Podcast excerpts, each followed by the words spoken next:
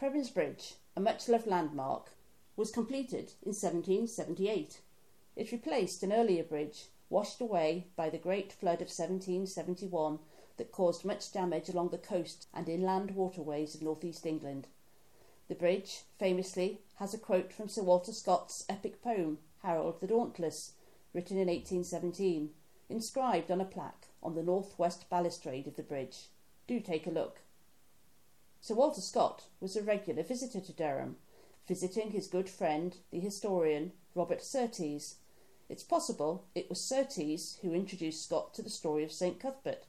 The poet immortalises the travails of the saint's body as it weans its way to Durham on its convoluted journey from Lindisfarne in Canto 14 of Marmion, written in 1808. This extract concludes, perfectly describing what is seen from Prebends Bridge. And after many wanderings past, he chose his lordly seat at last where his cathedral, huge and vast, looks down upon the weir.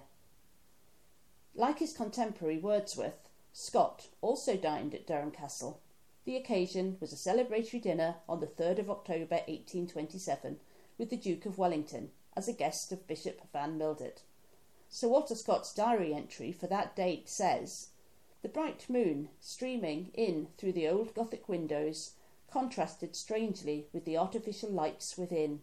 Spears, banners, and armour were intermixed with the pictures of old bishops, and the whole had a singular mixture of baronial pomp with the grave and more chastened dignity of prelacy.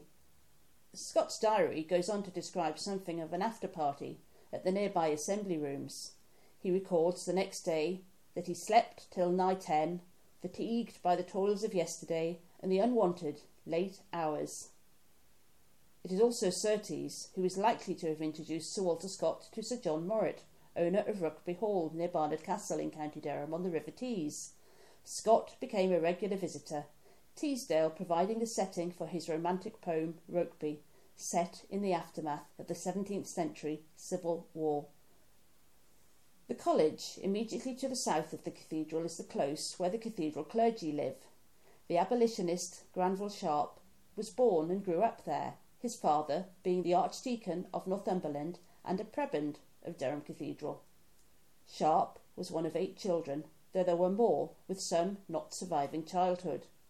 Granville and his siblings are celebrated in a biography written by Hester Grant called The Good Sharps, the brothers and sisters who remade their world. Stories include that of his older brother John, who became a clergyman and set up a mini welfare state in the village of Bamborough in Northumberland, and another who became a surgeon to George III. The book documents Granville's achievements as an abolitionist, with an account of his role in the formation of what was to become Freetown in Sierra Leone, enabling freed slaves to go back to West Africa. David Olusoga, the historian and television presenter who grew up in northeast England, described the book in a review for the Sunday Times as a luminous and detailed account of the lives of this unique family and the turbulent times they navigated. A contemporary writer who sometimes uses Durham and North East England as a backdrop is Booker Prize winning novelist Pat Barker.